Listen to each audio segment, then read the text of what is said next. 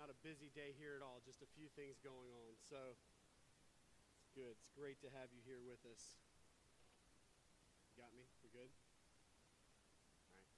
So this morning, we uh, a little switch up. We, uh, we're continuing in Messy Church through the study of First Corinthians.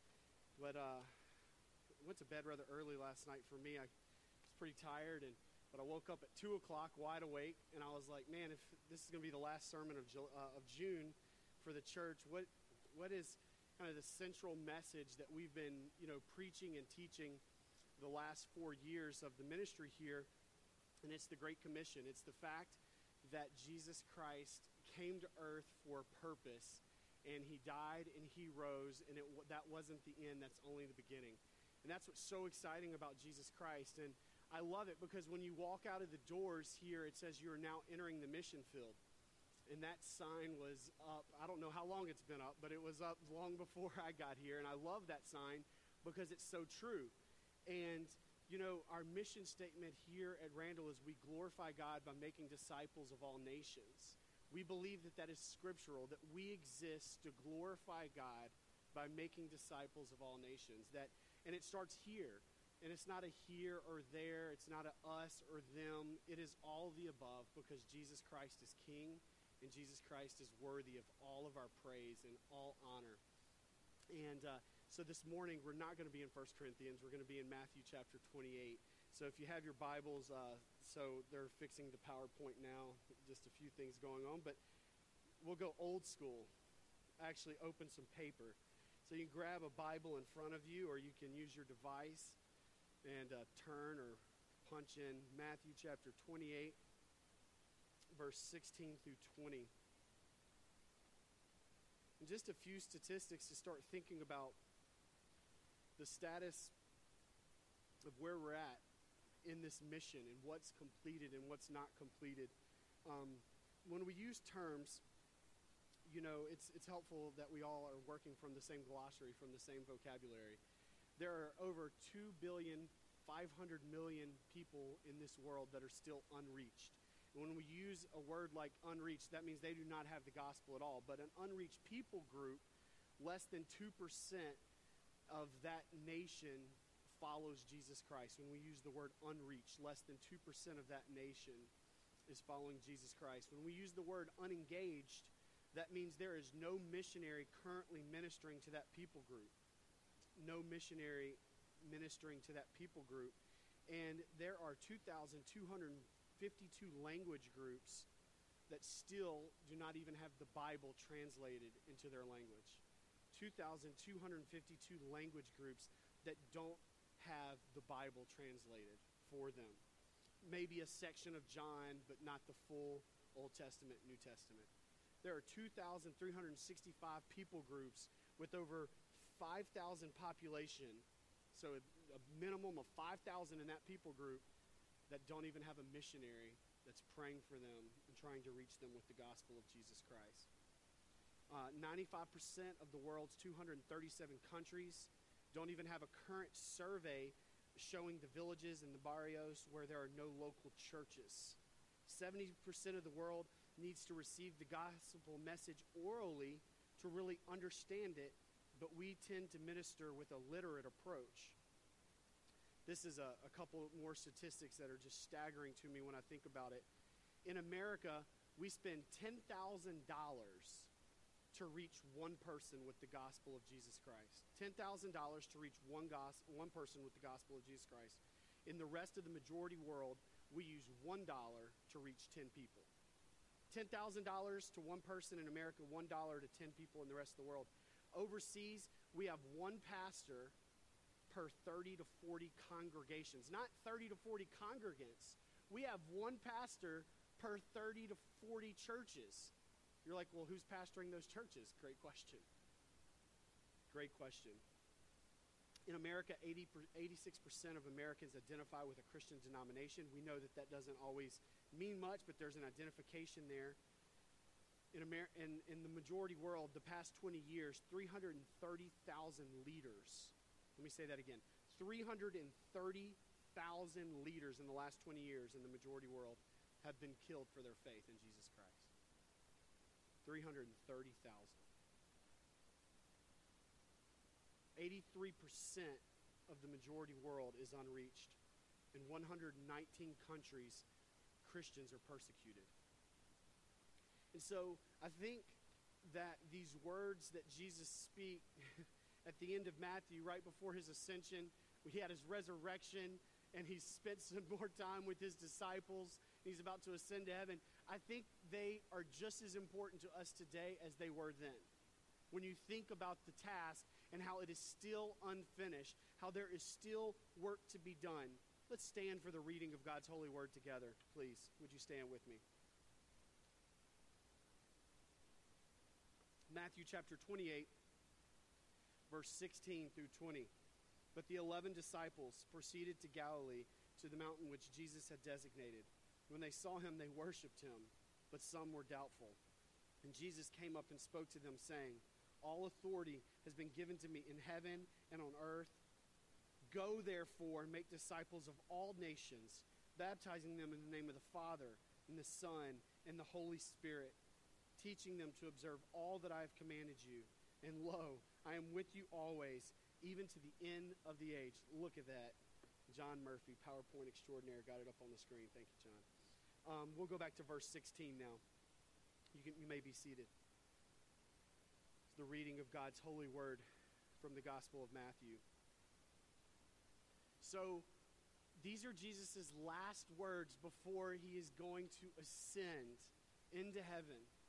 Now, we get the rest of this story from Luke in the book called Acts, the Acts of the Apostles. And Luke picks up there and tells, hey, you know, Jesus said this, and then he went up and he said, don't leave Jerusalem because in a few days the Holy Spirit's going to come down. So it's, it's cool how Scripture fills in those gaps for us. But Jesus is at the mountain and he proceeded and, and he told them, hey, we're going to go there. And they meet him there. And it says in verse 17, let's see if my clicker works. There we go. When they saw him, they worshiped him, but some doubted. Well, we know the 11 disciples were there, but you know, many um, argue, well, were there other people there? Does that explain the doubt? And I'm here to tell you that God's not afraid of doubt. God's not afraid for you to wrestle because even though they had just seen Jesus beaten and seen Jesus crucified, and then on the third day they see the tomb empty, there's still like so much that Jesus said that they were like, okay, how is this going to play out? What's this Holy Spirit going to look like? And how is it going to endue us from on high? And how is it going to impact us and change our mission and change our life? What's that going to look like? And so they had these questions. And, and, and so we're, we're always like, feel like we have to explain away doubt when it's in our life. But we remember the man in Luke where he said, Jesus, I believe, but help my unbelief. God is not afraid of our unbelief. We have seen miracle after miracle. I think about the children of God coming out of the Exodus from Egypt. They saw the Red Sea parted. I mean, forget the frogs and the boils and the hell and the locusts and the Nile River turned to blood and then the Passover. They saw miracle after miracle after miracle. And then at the first opportunity, first trial, the first challenge to their faith, Why'd you bring us out here to die? We should have died in Egypt. We hate you, Moses. Did they doubt? Did they, did they wrestle with their faith? Jacob wrestled with God. Peter wrestled with God. Is it healthier to deny your angst or to be honest with your angst? You read the Psalms, and the psalmist says, I poured out my heart before him. I mean, David, you, you read the Psalms and you're like, you're a schizophrenic man. Is it bipolar David, good day David, bad day David? What's going on, David? He's a human that's being real, that's being honest. There's doubt that's in there. That doesn't mean you don't believe. It's just like, hey, man, I'm struggling with this aspect, but I know who you are, but I'm battling, struggling. the text that we were supposed to look at today, and I, I feel like it's an appropriate correlation from 1 Corinthians 14. And, you know, it was talking about order in church and worship and the role of the prophets and the role of tongues and the role of all of the gifts coming together in the body for the glory of God. and you know, I went to a charismatic high school for a couple years, and I have been to many different charismatic churches. I have a charismatic friend that's here today to support me and pastor, and um, and it's funny because when we talk, you know, he'll introduce me as his Baptist friend, pastor, and I'm like, dude, you know, I, it's not that I'm ashamed of anything Baptist, but my loyalty's to Jesus. You know, it's Jesus, it's Jesus, it's Jesus. He's like, yeah, I just do that to get you, man. And I'm like, I know. And I'm like, well, I introduce you as my crazy Pentecostal friend, pastor, so it's all good. But uh, no. But but where I feel like the charismatics really hone down into something that a lot of the conservative evangelicals miss out on is the power of God and the belief in any and every situation to apply that. And to say, God, nothing limits you, God. You are limitless. You are amazing. You are so powerful. And, and see, our doubt in these situations, we're afraid to step into that. But you push through that. And, and I've been in situations ministering with those that are more of the charismatic variety, and I love the boldness. They don't presume to be God, they don't presume what God will do or won't do. Because someone that has good theology understands that God's not our genie in a bottle. God can do whatever He wants, whenever He wants. He's God. But He calls us to believe for miracles, He calls us to believe for the impossible. Do we believe that? And do we speak into that? There's a, a good friend of ours is a born again Catholic, and then we got this Pentecostal minister, and then me. So we go eat wings every once in a while, and we're the punchline of everyone's jokes, right? You know, what happens when a born again Catholic and a Pentecostal minister and an evangelical minister walk into uh, a wing bar? And, uh, but you know, it's funny, every time that we've been in those situations, God gives us opportunities to speak life. Last Monday night, we were eating wings, and this guy looks over and he's like, Are you a pastor? I said, Yeah, I am. He's like, that's amazing. I was like, well, why is that amazing? He's like, well, I had this image that you're going to have this, you know, this black robe on. I was like, well, you should have seen me 20 minutes ago, right? But no, he's like, you know, this robe on and you, you can't have fun or watch basketball games or, or whatever. And I was like, man, it's about Jesus. And right there, the ministry of the gospel. And then this, this waitress was like, this asking questions. And the other minister started ministering in that situation right there while we were eating wings, the power of God being ushered in. And you can feel like, man, well, Josh, you're a minister. That you can do that. We all are ministers. We all have been given the gospel to speak life into situations. It doesn't matter if you're eating wings, it doesn't matter where you're at, or if you're enthralled in the game. I was really interested in the game. I didn't see the last hour of it, though. We were ministering literally ministering. I got the guy's number. He lives across the street on Meadow Drive from Renewal Church. And he's like, I wondered who was meeting there. Could you hook me up with one of the ministers before you leave town? It's like, I'd love to. We've been texting all week. God's word does not return void. Do we step into that power or do we live in doubt? Do we push through the doubt? Do we believe that nothing is impossible with God? In verse 18, and Jesus came up and spoke to them, saying, All authority in heaven and on earth has been given to me. And this is where our confidence comes from. From this statement, when Jesus Christ says, All authority in heaven and on earth has been given to me. Not some authority, not a little authority, not a lot of authority, but all authority. All authority in heaven and on earth has been given to me. I mean, this is the resurrected Lord. He still has nail prints in his hands, he still has nail prints in his feet. When he says this, they don't say, Are you sure about that? He has fully convinced them that he is the resurrected Lord, that he has defeated death. They saw him walk on water. They saw him feed the multitudes. They saw him say, Lazarus, come forth. They saw him calm the storms. They saw him bring the sick girl from death to life. And then the ultimate. He was beaten, he was crucified, all the blood was removed from his body, but not a bone was broken, according to the prophecy. And on the third day, the tomb was empty. So when this guy, this Jesus, this God man, says, All authority in heaven and on earth has been given to me. They're going to listen up. And he says, Go. Our mission is built upon the foundation of his authority, of who Jesus is, that Jesus Christ is the Alpha and the Omega, the King of kings and the Lord of lords. He is God. And he says, Go and make disciples of all nations, baptizing them in the name of the Father and of the Son and of the Holy Spirit. And how cool is it that we just got to see this before our very eyes? He says, Go, go, and make disciples of all nations, baptizing them in the name of the Father and of the Son and of the Holy Spirit. And we know this text. We've heard this text. But may this text penetrate into the core of our being that we would never be the same when we think about its full implications. How every aspect of our life is to be impacted by the authority of Jesus Christ, by his power, by his greatness, by his majesty. Now, there's one verb here in three participles, and you're like, I don't want a grammar lesson. But it's kind of important because there's one imperative, there's one command, and that's make disciples. And then there's three descriptions of what a disciple maker does going, baptizing, and teaching, teaching them.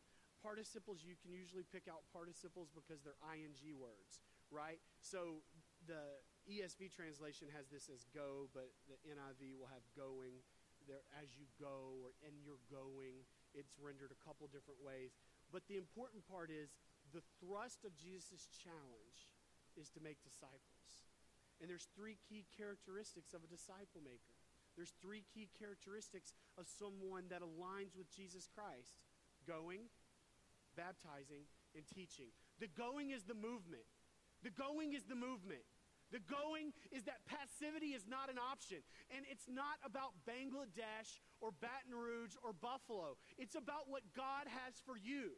It's about your availability and your willingness to say, Here I am, Lord, use me.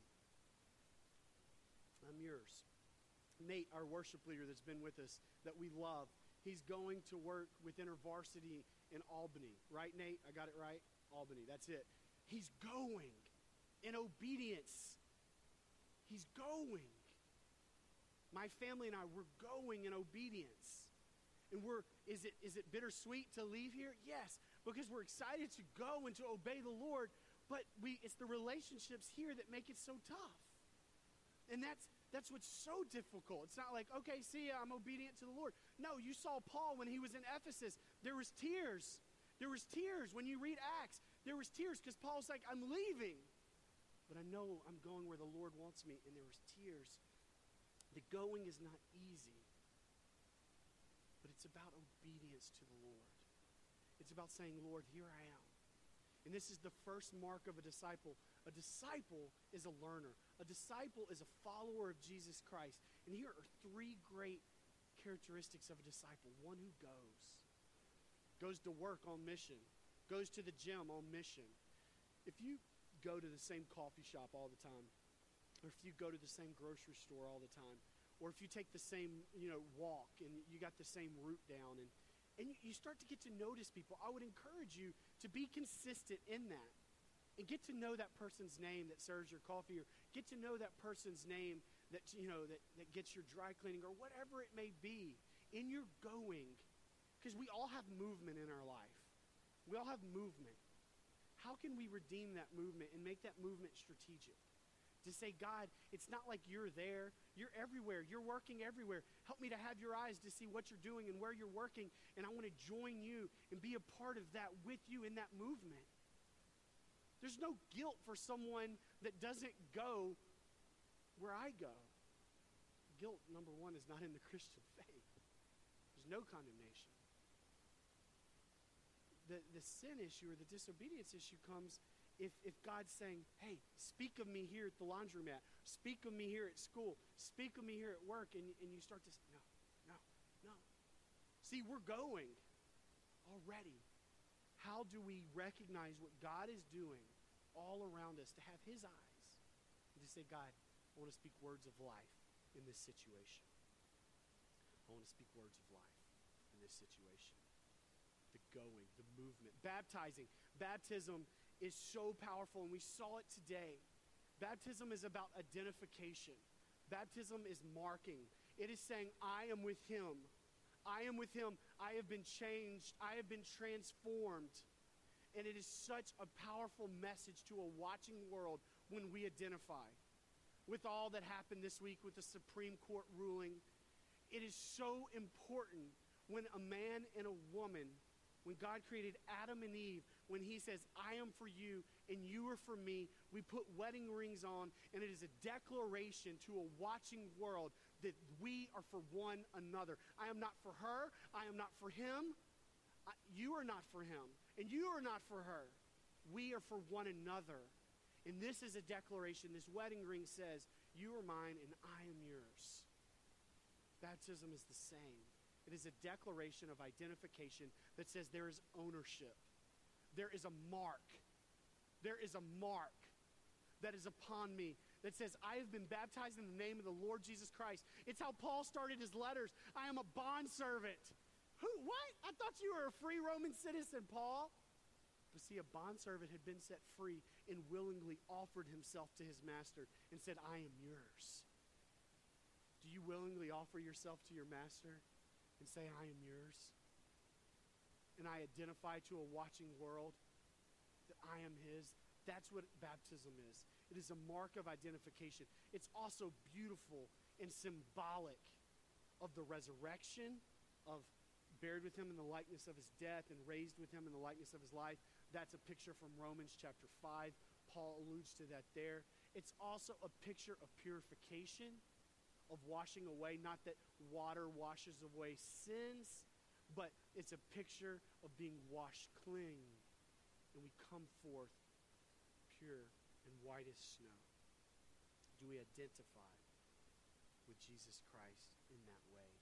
In the name of the Father and of the Son and of the Holy Spirit. We see Trinitarian activity. We see the triune God emphasized here in Jesus' declaration. Why is that important? There's not three gods, there is one God in three persons. And they are unified in mission. They are unified in purpose. They are unified in our ontology, in our purpose here on this earth to the praise and to the glory of His name, and the mission to go out. And I saved one of my favorite words for last there make disciples of all nations. This is not you know, political states, the word there is tan ethne.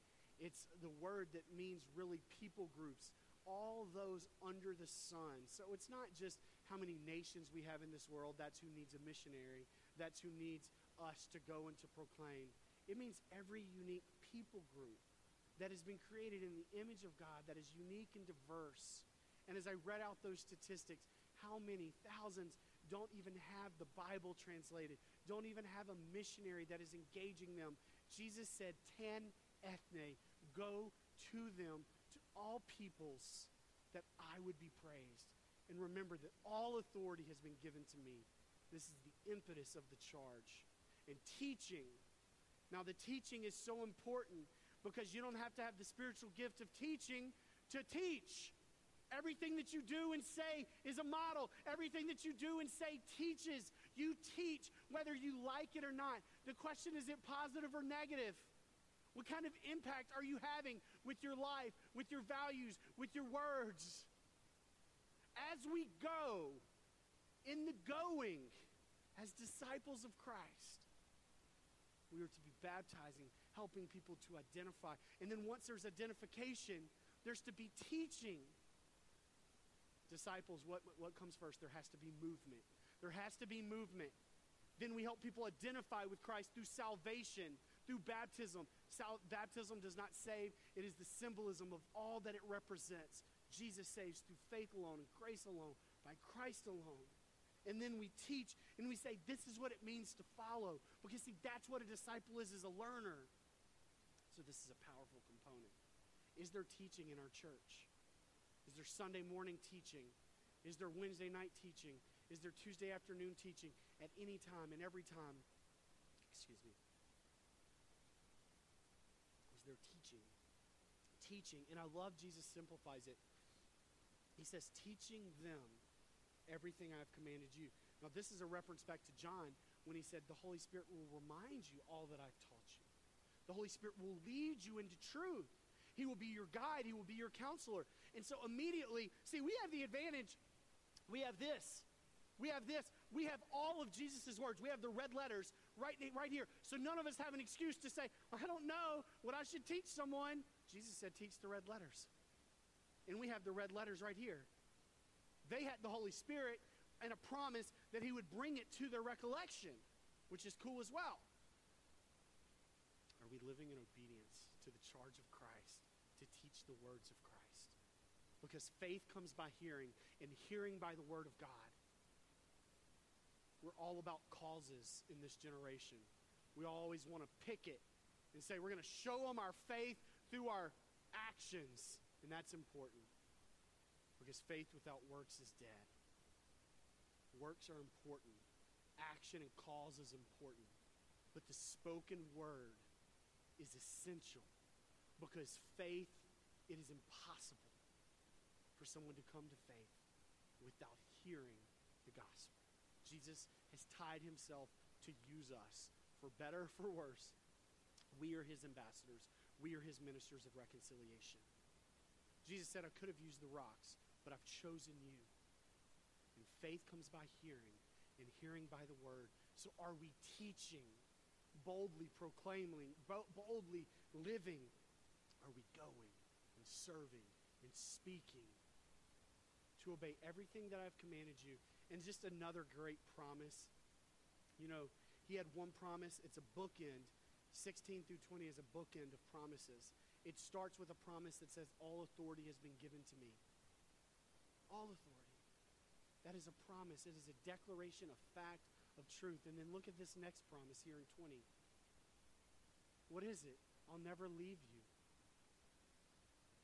I love I love, I read from the NAS earlier, and lo, I will be, like, lo, like, what does that mean? Other than it's an attention getter. Lo, you know, it grabs your attention. Surely I am with you always to the very end of the age. Do we believe that promise? Do we believe when he was talking to his disciples, you're going to be arrested. You're going to be taken before rulers. You are going to be bound. You're going to be taken where you do not want to go. And I promise you, I will be with you and I will give you the words to speak. Do we believe that?